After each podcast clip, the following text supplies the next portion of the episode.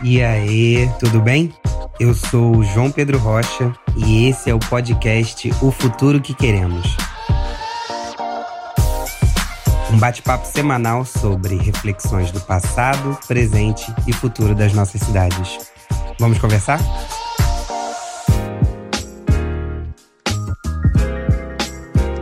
Bem-vindo e bem-vinda ao nosso quinto episódio do podcast O Futuro que Queremos. Nessa temporada já discutimos sobre educação e ensino remoto, meio ambiente e justiça ambiental. E hoje vamos falar sobre controle e participação social. Nosso programa busca trazer reflexões a partir de diferentes olhares, para que a gente aprenda e amplie nossa capacidade de ser empáticos, para assim conseguir construir cada vez mais políticas públicas com afeto e consciência consciência coletiva. Começa esse novo episódio citando a nossa Constituição Federal, que diz: todo poder emana do povo, que o exerce por meio de seus representantes eleitos ou indiretamente. E isso nos faz pensar na ideia de controle e fiscalização social, entendendo que existem duas classificações: interna e externa. Interna é basicamente quando esse controle é feito dentro da mesma estrutura de poder e ente federativo. No nosso caso, vamos focar no ente municipal. E externa é quando é exercida por órgãos ou pessoas de fora dessa estrutura. A gente pode traduzir o termo controle social, que por vezes parece uma coisa meio longe e estranha pra gente, como a participação do cidadão na gestão e administração pública. O significado de controle social não é difícil, mas por vezes não conseguimos visualizar como isso se dá na prática. Focaremos sempre na cidade do Rio de Janeiro aqui na nossa discussão. Algumas ferramentas que existem de controle social são conselhos, às vezes consultivos, ou seja, só tem um grupo que é consultado sobre alguma legislação, sobre alguma questão da cidade, e aí as pessoas responsáveis tomam ou não aqueles conselhos e modificam as políticas públicas. Conselhos deliberativos, naqueles em que os participantes têm maior poder de decisão e aí sim as mudanças devem ser feitas de forma estruturais. Outros modelos são audiências públicas, muitas vezes usada de forma simbólica, apenas para informar a população de algo que já foi executado ou que já está pronto para executar. Não é bem a forma como ela deveria ser usada, mas é assim como as pessoas compreendem e veem executando. Possibilidade de apresentação de lei de iniciativa popular a Lei de Acesso à Informação, apelidada de LAI, que diz sobre o fato de qualquer pessoa pode solicitar informações sobre toda a estrutura do Poder Executivo. Ou seja, você pode pedir informações para a Secretaria de Transporte, para o gabinete do prefeito e por aí vai, e eles têm obrigação de responder com a informação que é pública e de acesso a todos.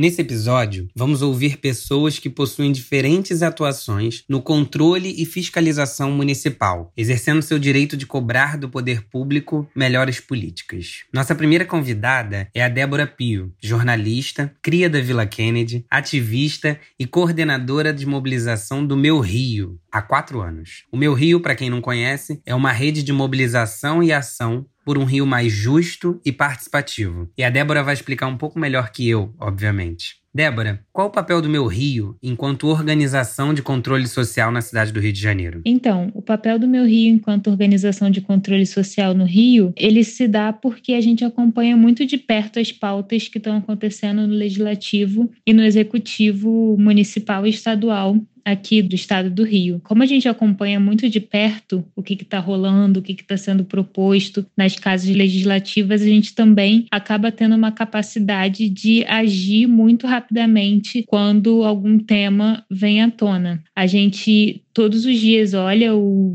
a ordem do dia dessas casas legislativas e vê que tipo de projetos estão sendo propostos. E o meu Rio em si, ele desenvolve algumas tecnologias né, de mobilização, então a gente pode incidir muito rapidamente quando alguma pauta é posta em discussão, a gente pode agir muito rapidamente ou em apoio a alguma causa que seja relevante para a cidade ou para tentar barrar algum projeto problemático. E mais do que isso, a gente ainda convida as pessoas, né, para fazerem algum tipo de ação em relação a esses temas. Então, a gente fala que o meu Rio não faz nada sozinho, quem faz são as pessoas. A gente só traz à luz o que está sendo discutido e são as pessoas ali que se mobilizam em torno daquela agenda. Então, acho que o meu Rio desenvolve um papel importante no Rio de Janeiro, no sentido de ficar de olho nessas pautas e poder agir rapidamente quando alguma pauta interessante ou problemática é posta é, em discussão.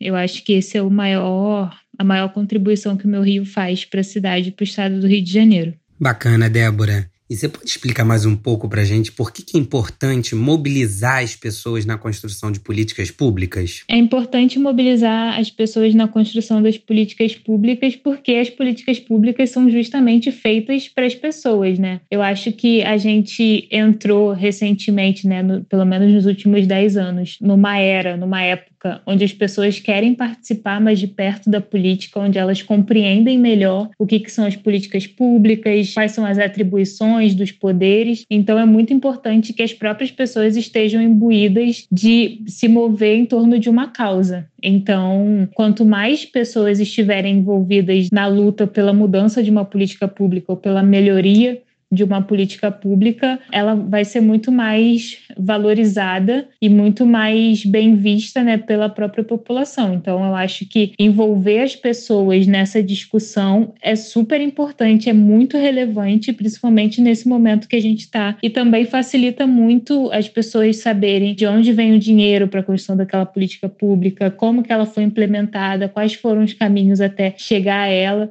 Então, acho que é muito relevante que as pessoas estejam envolvidas na, na, construção das políticas públicas, principalmente nos dias de hoje, né? Isso faz todo sentido, né, Débora? Pessoas conscientes de como e por que determinadas políticas públicas foram elaboradas e implementadas estão mais aptas a cobrar e monitorar sua execução. Cabe a gente também destacar que a participação não é um favor do processo de elaboração de uma política pública, mas sim um dever e que também não é uma novidade do século XXI que chegou aqui no Brasil agora. Para ilustrar isso, eu queria compartilhar com vocês uma política participativa criada no Brasil no final da década de 80 e que é um modelo para todo mundo. Eu estou falando do orçamento participativo, criado em 1989 na cidade de Porto Alegre e que desde então é um processo dinâmico de decisão da população sobre as prioridades de investimento da prefeitura. O orçamento participativo é um instrumento político que assegura uma participação direta da população. E aí o ciclo do orçamento ele se caracteriza por três grandes momentos: reuniões preparatórias, rodada única de assembleias regionais e temáticas e uma assembleia municipal onde é definido finalmente como que o recurso vai ser utilizado ou parte do orçamento. Na cidade do Rio de Janeiro, por exemplo, se a gente tivesse uma política parecida, a gente poderia ter escolhido se era vontade da população construir uma cidade das artes bilionária ou diversas lonas culturais descentralizando a cultura na Zona Oeste. Essa é uma possibilidade. O orçamento participativo é um processo dinâmico que se adequa periodicamente às necessidades locais, buscando sempre um formato facilitador, ampliador e que aprimore o debate entre o governo municipal e a população. Por ele ser um importante instrumento de participação, ele é referência para o mundo. A ONU reconheceu ele como uma das 40 melhores práticas de gestão pública urbana do mundo todo. E muitas cidades acabaram replicando e adaptando essa experiência. Muitas prefeituras adotaram a participação popular, como cidades na França,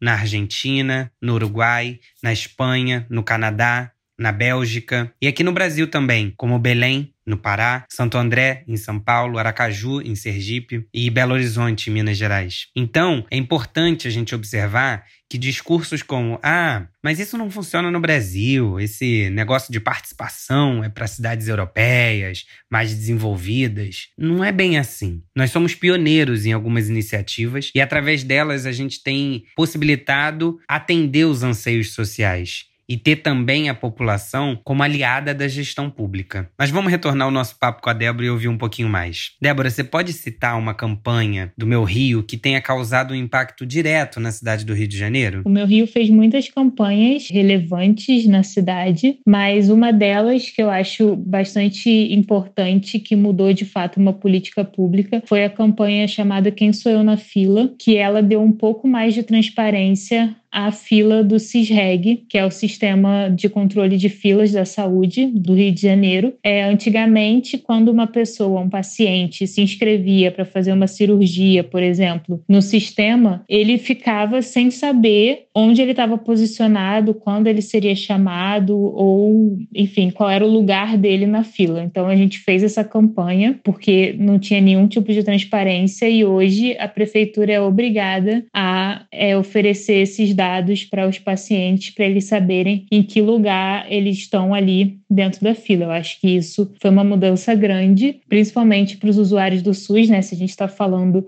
hoje da importância da saúde, da transparência, eu acho que essa é uma campanha bastante relevante. E uma campanha que eu gosto muito, que está acontecendo agora, é a Covid-19 nas favelas. Foi uma campanha que a gente lançou no início da pandemia. É, essa hashtag já existia, já estava sendo discutida dentro das favelas sobre como seria a cobertura da chegada do coronavírus né, aqui no, no Brasil. E a gente fez essa campanha de financiamento coletivo, que foi uma campanha para juntar vários coletivos estavam fazendo vaquinhas individuais. Então a gente fez essa grande campanha e juntou todos esses coletivos, oito coletivos da, da cidade, da região metropolitana, para fazer uma vaquinha unificada. A gente já arrecadou mais de 200 mil reais e distribuiu para esses coletivos para eles usarem da forma que fosse mais relevante para eles. Então acho que essa campanha não mudou é uma política pública necessariamente, mas foi uma campanha muito importante, principalmente para esses coletivos que não tinham muita visibilidade, que não iam conseguir recursos de outra forma. Então é uma campanha bem legal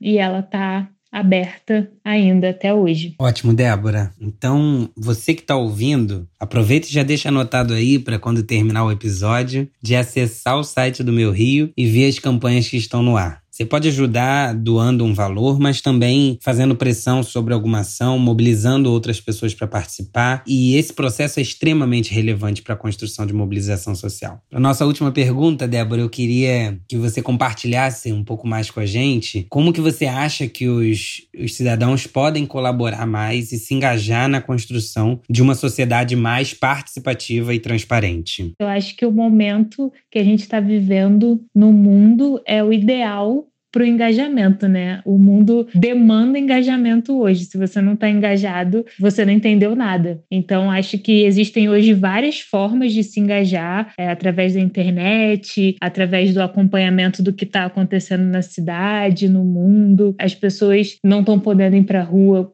em virtude da pandemia, né? A recomendação é ficar em casa, mas mesmo assim, se você está na rua ou se você está em casa, você pode se engajar de alguma forma, procurar uma luta que você tenha mais afinidade e se engajar nela. Eu acho que esse momento de hoje que a gente está, é, essa efervescência toda que está acontecendo, é um momento bastante propício para o engajamento. E a gente não pode esquecer que esse ano também vão rolar as eleições, né? A gente não sabe quando, se o tempo vai ser normal, mas é a época de você procurar já o candidato, saber a história dele, saber o que, que ele já fez pela sua cidade. Então, acho que esse momento de engajamento, de procurar um pouco, saber um pouco mais sobre o que está rolando na sua cidade, como você pode ajudar, é bastante relevante. Não precisa ser na cidade como um todo, né? Você pode se engajar na sua escola, você pode se engajar no seu bairro ou dentro de um grupo da igreja que você faz parte. Tudo faz parte do engajamento cívico, né? Então, eu acho que é procurar um grupo que já esteja se mobilizando por uma causa ou você mesmo se levantar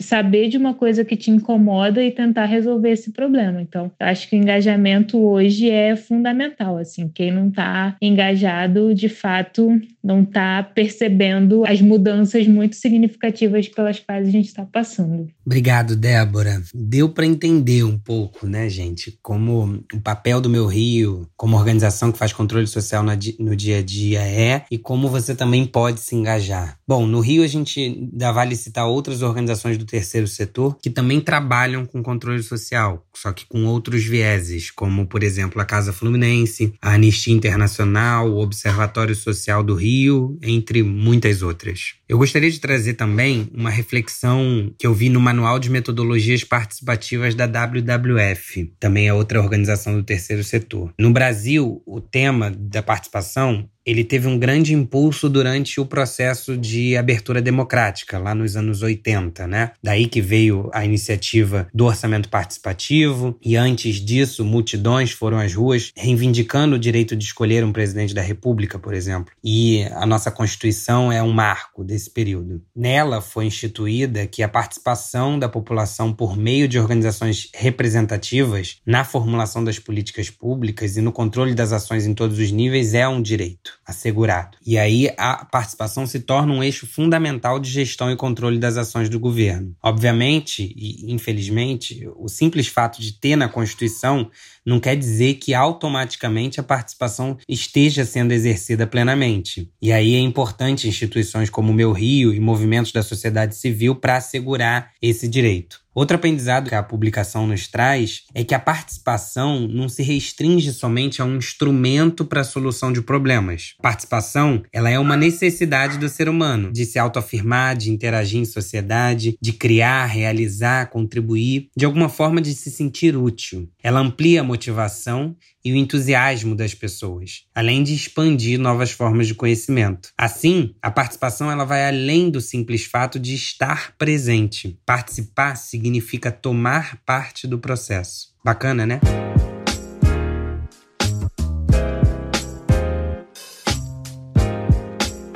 Agora vamos receber nosso segundo convidado, o João Mauro Senise. O João, meu xará, também é formado em jornalismo, mas trabalha como assessor na Câmara Municipal do Rio de Janeiro já há alguns anos e vai contar pra gente um pouco sobre o papel mais institucional da Casa Legislativa e como ela é uma ferramenta de controle social, né? João, diz pra gente, qual é o papel da Câmara enquanto instrumento de controle social? A população geralmente fica muito focada no trabalho do executivo, né? Prefeituras, governo do estado e presidência. Mas acaba esquecendo também que as câmaras legislativas têm um papel importantíssimo né, tanto no controle do executivo quanto em proposições e, e, e, mudanças que afetam diretamente a vida do cidadão. Né? E a população pode participar desse processo legislativo. A gente tem, por exemplo, as audiências públicas, né, setoriais, temáticas do orçamento, enfim, onde a população pode ir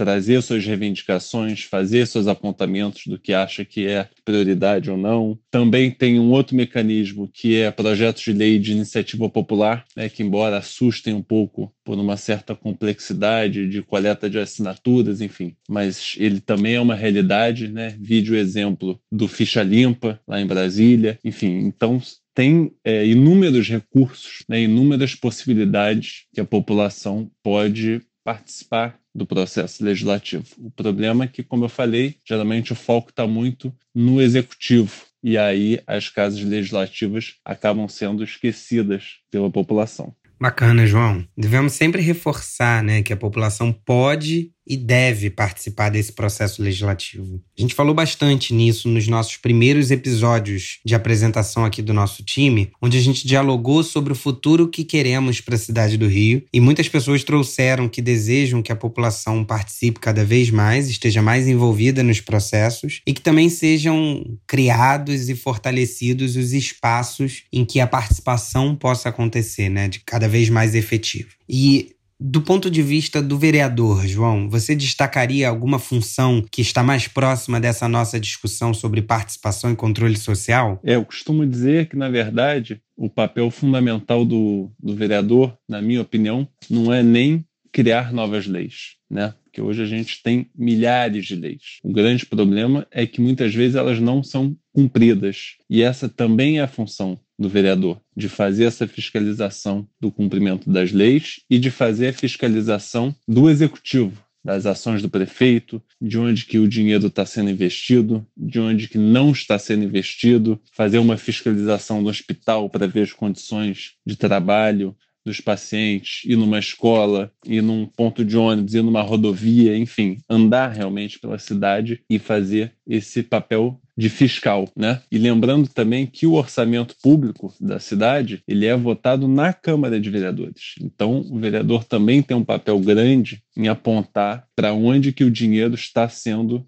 destinado e para onde ele deveria ser. E o vereador tem essa possibilidade na hora em que vota as peças orçamentárias, o PPA, a LDO, que é a Lei de Diretrizes Orçamentárias, a LOA, né, que é de fato orçamento do ano seguinte. Enfim, então o vereador também tem esse papel de fiscalizador com o auxílio do Tribunal de Contas do município. Né? E o papel do vereador é também estar atento a essas mudanças de comportamento, novas legislações apresentadas em outras cidades, até mesmo em outros países, enfim, receber demandas de eleitores, né, para formulação de projetos de lei. Então, acho que é um trabalho que é bem casado assim e tem que ser muito antenado com o que está acontecendo de interessante, não só na cidade, mas também em outras partes do Brasil e do mundo. Fiscalizar e fazer valer as leis criadas, né? É isso, João. Às vezes parece que alguns vereadores não entendem muito bem o seu papel e acham que a função mais nobre é criar feriados e nomes de ruas. Infelizmente, esse não é um achismo meu. Em 2016, o jornal o Globo e a ONG Transparência Brasil fizeram uma varredura nas propostas legislativas dos últimos quatro anos e constataram que 67% eram irrelevantes. Medalhas, datas comemorativas, nomes de ruas representavam duas a cada três propostas feitas naquele período. Imagina o tempo gasto com essas propostas e o que poderia ter sido feito pelos vereadores nesse tempo. João, você poderia citar para a gente algum momento em que os vereadores atuaram de forma conjunta com a população em prol de um objetivo comum? Acho que um momento bacana de sinergia aí entre Câmara Municipal e sociedade civil foi em 2018, quando se aprovou a lei que proibiu os canudinhos de plástico no Rio de Janeiro, né? Que muita gente no primeiro momento achou que era uma bobagem, mas não é, né? O plástico tem uma parcela importante na questão da poluição, né, da cidade. Responde por um percentual grande de poluição e de lixo descartado irregularmente, né? Então, obviamente que o canudinho por si só não resolve um problema, mas foi um indicativo importante da cidade na luta por um município mais sustentável e mais ecologicamente correto, né? E o Rio de Janeiro foi pioneiro. Depois que se aprovou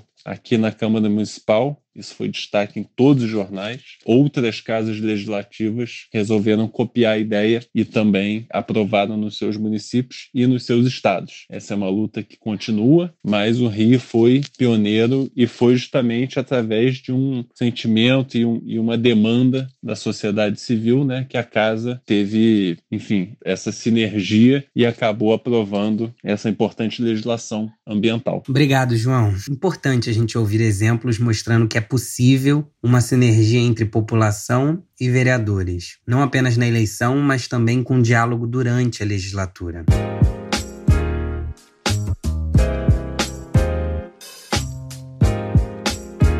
Gente vai continuar o nosso papo agora com o terceiro e último convidado desse nosso episódio. Para bater esse papo, a gente traz uma surpresa. A Uli Ribeiro, integrante da nossa construção coletiva, ficará responsável por puxar a conversa com o Gelson Henrique. O Gelson é um jovem negro de 21 anos, estudante de Ciências Sociais da Universidade Federal Rural do Rio de Janeiro criou junto com amigos uma iniciativa chamada Se Joga, a Caravana Itinerante da Juventude, que tem como foco estimular a participação política e social de jovens de periferias e favelas. Ele é pesquisador da área de juventudes e atualmente pesquisa sobre jovens e participação política, além de ser reconhecido pela Choca Brasil como um jovem transformador da democracia no Brasil. Tanto a Uli quanto o Gelson são moradores de Campo Grande, na zona oeste do Rio de Janeiro, e eles são ex-integrantes do Conselho da Juventude da cidade do Rio, que existiu na cidade até 2016. Um pouco sobre isso que eles vão falar. Bora ouvir um pouco desse papo. Uli, é com você. Queria que você começasse contando um pouco pra gente e falando um pouco é de onde veio essa ideia ou até essa necessidade de se engajar politicamente em movimentos e coletivos. Como é que começou isso? A minha ideia de começar a me engajar politicamente, ela sempre esteve muito presente, sabe, na minha vida, porque eu sou filho de dois catadores de materiais recicláveis. Eles sempre estiveram engajados de alguma forma, seja através de movimentos sociais ou através de cooperativa. E desde a minha infância isso permeou né, esteve na minha volta. E eu lembro desde o meu ginásio, na minha sexta, sétima série, o antigo sexta sétima série, né, que agora é sétimo e oitavo ano, eu sempre queria saber o que estava acontecendo na escola, tudo mais participar, saber como que dava o processo das coisas. E eu fui entrei pro Grêmio. Entrei pro Grêmio com uma galera e a principal pauta era tipo, ah, vamos colocar uma piscina na escola. Mano, um colégio público, eu estudei em colégio municipal Dr. Nilson Noronha, aqui em Campo Grande, na Zona Oeste, um colégio público que, mano, não tinha como ter uma piscina, mas na minha cabeça tinha que ter uma piscina, sabe? E era o que todos os meus colegas queriam e a gente tava lutando quanto o Grêmio para ter uma piscina dentro da escola, para ter uma horta dentro da escola. Isso me faz lembrar que quando eu era criança, menorzinho no jardim, eu estudava em um CIEP, perto daqui, dessa mesma escola, eu passava em frente a um colégio particular, galera com dinheiro, tinha grandão na parede, assim, tipo, piscina, aqui tem fazendinha, tem horta. E eu sempre quis estudar lá. Eu falava, mãe, eu quero estudar aqui, porque aqui tem é, animal, a gente brinca com os bichos, a gente planta. A minha mãe falou assim, moleque, assim, não rola. Não tem como, você vai estudar onde você estuda mesmo. E assim foi, eu sempre estudei de colégio público. E aí eu acho que veio daí, sabe? Desde novo, eu sempre fico pensando na diferença sobre isso. E aí, quando eu entro pro Grêmio, no ginásio, é muito doido, porque a gente quer fazer uma mudança estrutural dentro de um colégio, sabe? E isso é praticamente impossível. Então, Quanto mais eu fui crescendo, mais eu fui aprendendo e tudo mais. No ensino médio, comecei a me engajar mais ainda na luta de direitos humanos e direito da criança e adolescente, que eu estudei, eu estagiei na Secretaria de Assistência Social e Direitos Humanos do Estado do Rio. E aí lá tinha encontro do Conselho Estadual do Direito da Criança e Adolescente, onde uma vez no mês reunia jovens e adolescentes de todo o estado para debater políticas públicas, seguindo a resolução 159 do CONANDA, que diz que crianças e adolescentes precisam estar participando dos conselhos, precisam estar debatendo e tudo mais. E aí eu fui, participei e comecei a me engajar. E meu principal questionamento, por que eu só fui descobrir trabalhando aqui, sabe? E aí minha trajetória começou aí, sabe? Onde eu comecei, quero me entender mais, quero conseguir fazer mudança. Cara, muito bacana você trazer é, toda essa sua trajetória, né, de onde que ela veio. Fica muito claro que ela tá aí realmente a, desde sempre, talvez desde antes de você ter consciência, né, de, de, de ser um cidadão pleno, digamos assim. E isso é muito interessante, porque a gente tem um processo ainda mesmo, né, de desmistificar o que, que é a militância, o que, que é o atuar na, na política, o ser um cidadão político, né. E quando você fala dessa questão do Grêmio e que você, no seu dia a dia, olhando para outros, outros colégios, você já começou a perceber essas desigualdades, isso fica muito nítido para mim sobre a importância mesmo, né, da militância. Então você traz que você começou a fazer um estágio e aí você começou a entender esse debate dos direitos humanos, isso é muito interessante. E aí eu queria que você até contasse um pouquinho assim, como é que foi isso? Como é que você conseguiu esse estágio? É, como é que foi participar do Conselho da Juventude e de outros conselhos, porque sei que você participou de alguns conselhos, de repente citar um pouquinho cada um deles, como que foi essa trajetória? Porque aí você também pode contar um pouco pra gente essa tua trajetória de militância institucional e não institucional, né? Então, você atuou em conselhos de forma institucionalizada, associadas a secretarias ou a algum gabinete do executivo, mas você também teve toda uma, uma militância nas ruas mesmo, nos coletivos. Queria que você falasse um pouquinho disso pra gente, por favor. Nossa, cara, isso é muito engraçado, né? Porque eu não, não tinha parado pra pensar muito nisso, com esse senso, né? Essa, essa percepção sobre o mundo já vinha desde a minha infância. Isso é muito importante, porque o meu ativismo ele começou no direito da criança e adolescente, né? Eu comecei a, a, o ativismo com 15 para 16 anos, e aí foi no momento que eu estava na Secretaria de Direitos Humanos, comecei que eu cheguei lá, através de um curso que eu fiz na FIA, que é a Fundação para a Infância e Adolescência, que é a responsabilidade do Estado. A gente fazia um curso de três meses, e de lá eles mandavam a gente para alguma secretaria para a gente estagiar no programa Trabalho Protegido ao Adolescente, né? E eu fiz meu curso em Antares, eu sou de Campo Grande, e eu fiquei três meses indo voluntários depois da escola e tal. E eu queria fazer isso, né? Eu queria estar tá trabalhando, tatuando de alguma forma. E aí, na secretaria, quando eu cheguei lá, junto com a galera, a gente fez parte do DHTV, que era Direito, Direitos Humanos TV. Era uma TV online feita por adolescentes que visava mostrar pautas positivas, né? Pautas da garantia dos direitos humanos e tudo mais, trazendo esse debate. E aí começa, né, o meu, meu ativismo mais institucional, na verdade. E aí eu começo a fazer parte do DHTV, eu começo a ocupar o espaço em alguns fóruns, plataforma dos centros urbanos do Unicef. E lá surge um, a galera falando assim, pô, tem um Conselho da Juventude do Rio, acho que seria super interessante você estar participando. Eu falei, cara, quero ir, vou me inscrever. Sendo que eram 50 vagas, eram 100 jovens que iam ser escolhidos, 50 iam ser escolhidos pelo Poder Executivo e, e terceiro setor, e 50 seria votação. E eu sabia que eu vindo de Campo Grande, tá ligado? Mano, ninguém ia me escolher, né? De início eu pensava, cara, carteira marcada, certeza que eu não vou entrar nesse conselho, mas eu vou tentar. E aí minha proposta foi a seguinte: espaços de crianças e adolescentes em todos os conselhos de todos os setores, em todos os âmbitos, seja municipal, estadual ou federal, porque a gente passa por todas essas políticas públicas. A gente passa pela saúde, a gente passa pelo ambiente, a gente passa pela educação. Então é importante nós estarmos pautando todos esses setores. E aí eu fui eleito, eu mobilizei minha rede, uma mobilização, consegui entrar através do voto e foi uma experiência muito bacana e sensacional, assim. Comecei a ver como que a máquina funcionava mais, um olhar mais de dentro, conheci uma galera sensacional que tá no corre comigo até hoje. Aprendi muito. Então, tipo assim, com essa galera que eu conheci no conselho mais próxima de mim, eu comecei a ser forjado com mais criticidade na luta, sabe? Tipo assim, pô, peraí, não é só ativismo, mas um ativismo com consciência. Não é só uma participação, mas uma participação efetiva, sabe? Tipo, pô, eu vou falar não só por falar, eu vou falar com conteúdo. Então eu venho muito disso, eu venho de uma luta coletiva, na verdade, né? Eu venho de uma construção coletiva. Acho que a frase que mais me marcou disso tudo que você falou é que de fato você vem de uma construção coletiva, né? Isso fica muito claro na tua trajetória e é muito incrível. Fiquei pensando quando você estava falando de você ter mobilizado a sua rede, né, para votar em você, para você poder entrar no conselho da, da juventude da cidade do Rio de Janeiro. O conselho ele ele ele visava fazer o monitoramento, né, e o acompanhamento do plano estratégico do, da cidade do Rio, do município do Rio. Como é que foi isso para você, assim? Você comentou, né, que começou a ter mais contato com o lado institucional e, e das discussões, então você também entendeu a importância de você, em alguma medida. Acho que a gente acaba percebendo que a gente precisa também, em alguma medida, institucionalizar e, e rebuscar um pouco o nosso vocabulário, mas isso também não pode pautar toda a nossa atuação, né? O nosso lugar de fala ali, ele, ele também precisa trazer de onde a gente veio, esse é nosso lado periférico,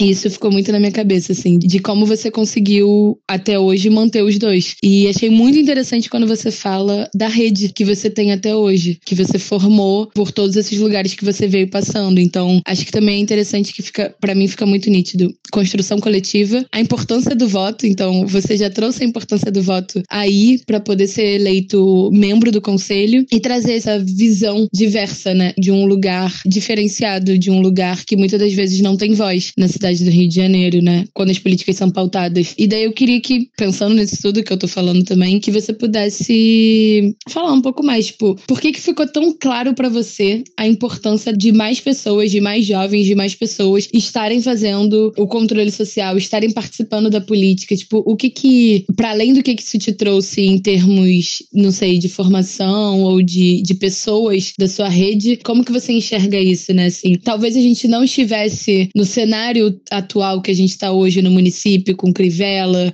e com esse manda e desmanda de mudança de secretaria, se a gente ainda tivesse um conselho, assim, qual a tua visão um pouco disso? E aí, claro, é, é muito uma visão pessoal, mas compartilhe um pouco comigo. Então, cara, é isso. Eu acredito de fato na coletividade. Eu tô hoje aqui porque eu não tô sozinho e não sou sozinho, né? Eu acredito que foi essencial minha passagem pelo conselho, porque eu comecei a olhar a cidade de uma outra forma, sabe? É, a cidade o estado, de fato, é, entendendo mais ou menos as complexidades dele, a fim também de problematizá-lo, né? De questionar esse estado que nós temos hoje, mas esse é um papo para uma outra hora. O que acontece? Então eu comecei a saber, descobrir como é que se dividia a cidade, as APs, eixo temático de como que se como funcionavam e pensavam os planos estratégicos para cada eixo da política pública, sabe? Então foi muito rico eu ter contato com isso, sabe? Eu era um moleque de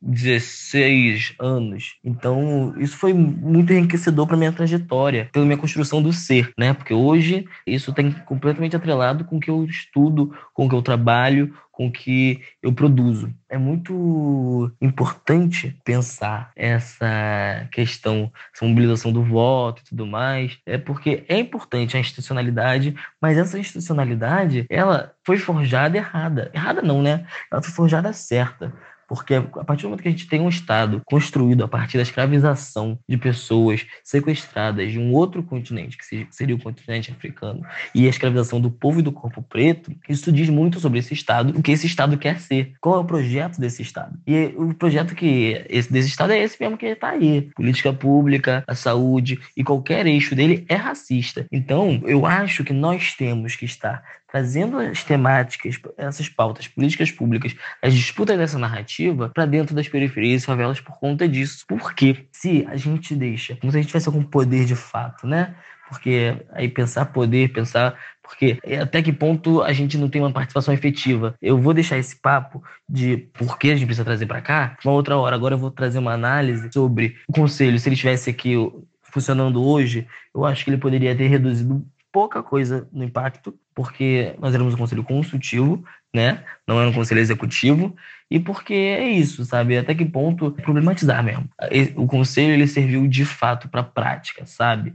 Para a prática institucional, para a prática do município, sabe? Diferente de funcionou pra gente. Pra, funcionou muito para os conselheiros, na minha visão, né? Funcionou muito para mim. Mas não sei se funcionou tanto para o município assim. Inclusive, a Uli fez parte do conselho, ela pode ter uma opinião diferente da minha. Eu acho que seria interessante também colocar isso. E a questão, a importância que nós estamos trazendo esse debate para dentro das periferias e favelas é porque nós vivemos isso, cara. Nós vivemos a política pública. Então, o calote no BRT no Rio de Janeiro, é um ônibus que tem aqui, o calote no BRT, o calote no ônibus, na estação de trem, isso é reflexo de uma política pública, entendeu? Mas você matar a aula, você não ir para a escola, é reflexo de uma política pública de educação que não acessa essa galera. Então, por isso que a gente precisa estar pautando essa realidade dentro da construção das políticas públicas. E é isso. A gente tem teoria para fazer isso. Tem uma galera preta de periferia, de favela, que está construindo a narrativa teórica, mas também não só a teoria. A prática também tem que ser completamente fundamental para construção das políticas. Cara, acho que faz todo sentido, na verdade, o que você está dizendo, e eu concordo muito. Que é uma parte é o que o conselho trouxe pra gente de abertura, de rede, de criação de rede, de construção pessoalmente e individualmente, e uma história e um rolê completamente diferente que é o que o conselho efetivamente conseguiu fazer para o município do Rio de Janeiro, e eu concordo super. Um conselho consultivo que não é deliberativo e que muitas das vezes cumpriu um papel muito mais figurativo do que real, precisa ser problematizado, com certeza. Eu acho que a estrutura da construção do conselho, a ideia do conselho, ele vem de um lugar muito legal, né? Até porque ele vem do, do primeiro laboratório de inovação em políticas públicas na cidade do Rio de Janeiro, que era o Lab Rio. Então ele vem num, num, num lugar muito importante, mas ele também não dura muita coisa, né? Então, assim, talvez o que pudesse ter sido o início de uma nova construção de pessoas pretas periféricas, juventude, potência, atuando ali de forma mais incidente no município, logo, logo foi descontinuado com a mudança da gestão, quando o Crivella entrou e acabou com todos esses espaços minimamente participativos. Claro que sempre a gente questionando essa participação. E é isso, assim, acho que é muito válido essa colocação que você traz de que tudo é uma política também, porque é isso, né? O calote no BRT, ele acontece muito também por conta de uma não política, né? É o política para quem? Com quem que a gente está construindo essa política pública? Com quem que a gente está falando de mobilidade e acessibilidade? E todos os outros temas, saúde, educação, como você muito bem citou. E daí eu acho que, na verdade, eu, eu queria fechar essa troca contigo pensando, bom, o podcast ele traz muito o futuro que queremos, é, e aí eu queria que você trouxesse qual é o futuro que você quer para a cidade do Rio de Janeiro, pensando que 2020 é ano de eleição, a gente ainda não sabe exatamente quando vai ser, quando serão as eleições, mas a gente sabe que vai rolar em 2020, que a gente tem uma Câmara de Vereadores com pouquíssimas mulheres, praticamente nenhuma pessoa negra, é, nem homem nem mulher, com uma vereadora negra periférica que foi assassinada, executada. Então, assim, tentando ter um pouco de esperança. Qual é o futuro que você quer para a cidade do Rio de Janeiro e como que você acha que a gente pode conseguir ele por meio de uma maior participação social? O que, que a gente tem que fazer para hackear esses lugares e esse sistema? Claro que não tem uma resposta correta, mas assim, traz um pouco isso pra gente. É isso, é exatamente isso. Eu acho que o que esse o laboratório, né, o Lab Rio, poderia ter feito de inovador, de, de positivo para uma política governamental, né, seria sensacional, mas que logo foi descontinuada, como você bem colocou. Mas eu acho que pra gente foi algo muito interessante, né? Pra, digo por mim, um moleque de 16 anos de Campo Grande, tá ligado? Pensando e debatendo política pública com uma galera, tipo, bem mais velha, maior parte formada, ou se formando, e eu no meu ensino médio, né? Então, eu gosto de pensar, hoje o que eu faço foi por conta que naquele momento eu tive essa troca e essa construção né? Então aconteceu uma micro-revolução na minha cabeça, que a partir de mim eu consigo mudar ou tentar mudar, né? Muito importante botar esse ponto, a minha localidade, o meu espaço e o que nós já juntamos, as pessoas que se juntaram nesse conselho, aconteceu uma mudança, entendeu? Foi inovador, porque o que o conselho fez que ele não imaginou que faria, isso eu digo por mim, né? Digo da minha experiência, foi juntar uma galera que talvez não se conhecesse e talvez não se conheceriam. E agora essa galera faz coisas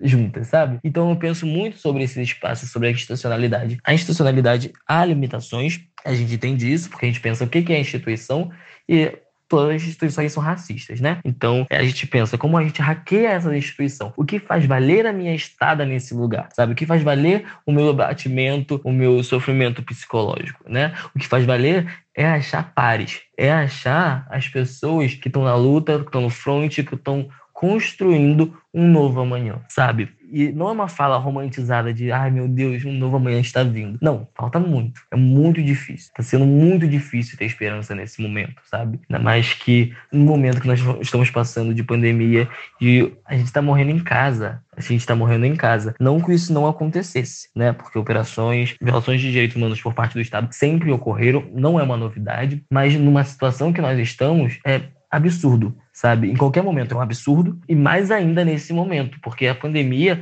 ela está agravando e, e explicitando todas as desigualdades, né? Mas, agora eu vou colocar no lado positivo, eu acho que tem uma juventude, né? Umas juventudes que estão bem combativas e construtivas ao mesmo tempo, né? E construtivas não necessariamente construindo a narrativa que está posta, mas construindo outras narrativas, construindo uma narrativa através das periferias que acessam as periferias e que acabam neutralizando o poder e a narrativa central que nós temos enquanto sociedade hoje, né? Então, a minha esperança é nessa galera, né, que eu me considero parte, né, que eu aprendo todos os dias, que é uma galera que faz há pouco tempo, mas a gente está tomando tudo assim. E aí não só, não só no poder público, mas em toda a institucionalidade, né?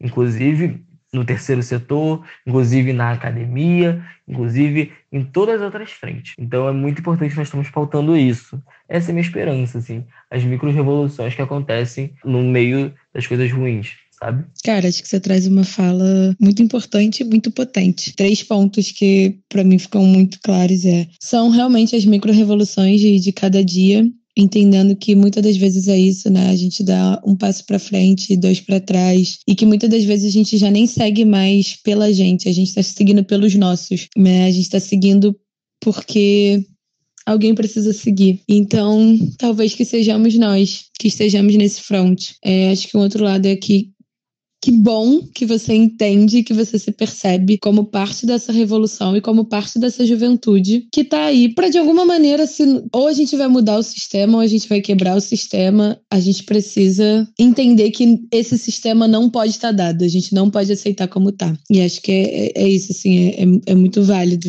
é muito importante você você trazer isso. E é isso, entender que a institucionalidade é importante, ela não é tudo, toda uma construção, né, como você colocou, terceiro setor, movimentos, é todo um conjunto e a gente precisa fazer com que esse organismo ele seja mais mais orgânico, mais participativo, mais preto e mais periférico. Tento ter esperança também junto com você de que a gente está nesse caminho de construção.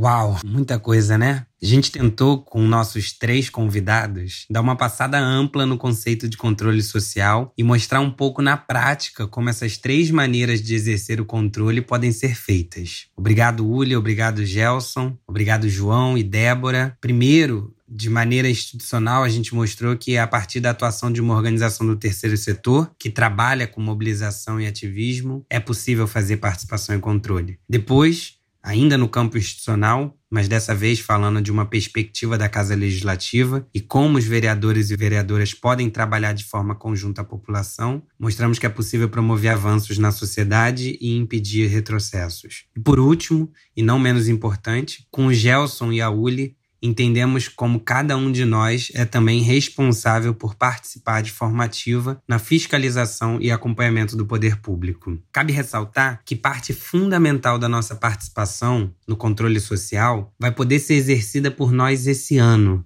de 2020 que é através do voto. E esse papel vem, de certa forma, sendo deixado de lado por parte da população. Na nossa última eleição, os votos nulos, brancos e abstenções foram mais de 30%. Isso significa que um terço da população não faz sequer o mínimo para fortalecer o controle e a fiscalização do poder público, que é votar em alguém que acredita. Eleger vereadoras e vereadores que façam de seus mandatos instrumentos de avanço para a nossa sociedade é também nosso papel. Então vamos lembrar de votar em projetos bacanas que vão ao encontro do que a gente quer construir enquanto sociedade. Então é isso, gente. Estamos chegando ao fim de mais um episódio. Se você curtiu, comenta lá no nosso Instagram, arroba o futuro que queremos. Nos envie também um áudio sobre o futuro que você deseja para essa cidade. Nosso e-mail é ofuturoquequeremos@gmail.com. Não deixe também de nos seguir nas plataformas de streaming que você está nos ouvindo. Assim, você será avisado sobre o nosso próximo episódio. Mais uma vez, muito obrigado e vamos juntos construir o futuro que queremos. Este podcast foi editado por Felipe Mux.